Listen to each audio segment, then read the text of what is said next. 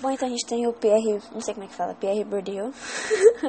ele é um crítico da desigualdade social. Ele queria fortalecer a sociologia como uma ciência, queria trazer explicação para o domínio de certos grupos. Então ele percebeu que tinha desigualdade que tinha grupos que dominavam sobre outros.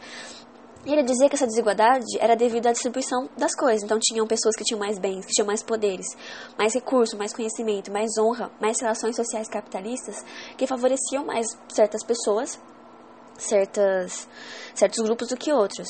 E ele falou sobre o fato de que o gosto cultural ele não é individual, não é tipo as pessoas que vão lá do seu íntimo ter um gosto cultural, mas esse gosto, gosto cultural ele é cultural, esse gosto cultural, ele é meio que imposto, sabe? As pessoas elas vão ter esse gosto, é, esse gosto devido às coisas que isso foram impostas para ela. Aí ele falou sobre a escola, achei muito interessante.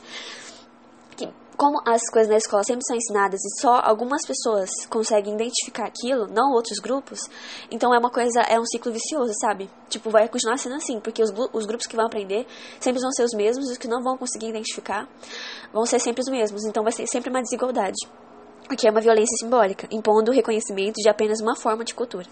E a gente tem o Kant e o criticismo. O Kant criou o criticismo, ele dizia que tinha, ele dizia não, tinha o racionalismo, que era o conhecimento por meio da razão, e o empirismo, que era o conhecimento por meio dos sentidos.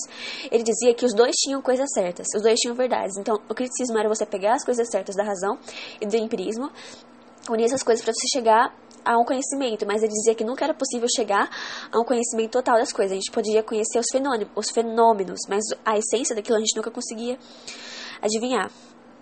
É... Isso não é individual. Todo mundo, ele nunca ia conseguir descobrir as coisas, a gente só consegue descobrir as coisas como elas são para nós, para todos, não individualmente, mas não como elas são de verdade. Ele é considerado um subjetivista por isso. Então ele dizia que a gente podia conhecer pelo entendimento, que é a priori, o prévio, a experiência, e a sensibilidade, que é a experiência, depende da experiência, sem ela, ela é vazia.